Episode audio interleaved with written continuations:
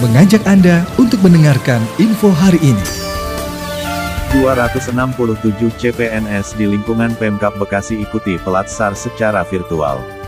Cikarang Pusat, sebanyak 267 calon pegawai negeri sipil CPNS formasi tahun 2021 di lingkungan pemerintah Kabupaten Bekasi mengikuti pembekalan dan pelatihan dasar pelatsar, yang berlangsung secara virtual di Comment Center Gedung Diskominfo Santik, Cikarang Pusat, pada Selasa, tanggal 8 Maret tahun 2022.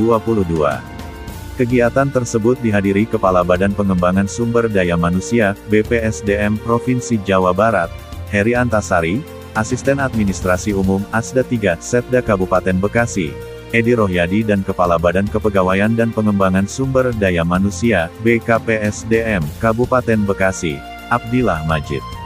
Kepala BPSDM Provinsi Jawa Barat Heri Antasari mengatakan pelatihan dasar bagi para CPNS merupakan kegiatan yang harus ditempuh, sebagai persyaratan menjadi PNS.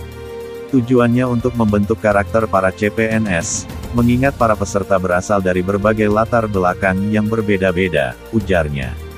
Antasari menyebutkan, kegiatan pelatsar CPNS tersebut untuk menyamakan dasar-dasar pemahaman dalam kerangka NKRI sebagai bela negara.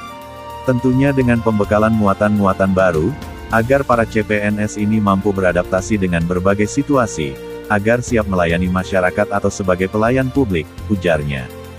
Kepala Bidang Pengembangan Kompetensi Aparatur pada BKPSDM Kabupaten Bekasi, Indra Satria Nugraha mengatakan kegiatan pelatihan dasar pelatsar ini digelar mulai tanggal 8 Maret sampai tanggal 12 Juni tahun 2022 dengan berbagai materi pembekalan.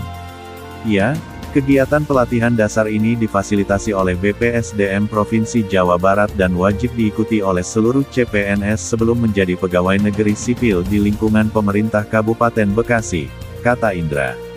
Kurikulum pelatihan dasar CPNS tersebut, kata Indra, memakai sistem blended learning melalui pembelajaran mandiri secara daring dengan masif open online SOS MOOC, melalui pembelajaran kolaboratif, dengan pelatihan jarak jauh atau distance learning.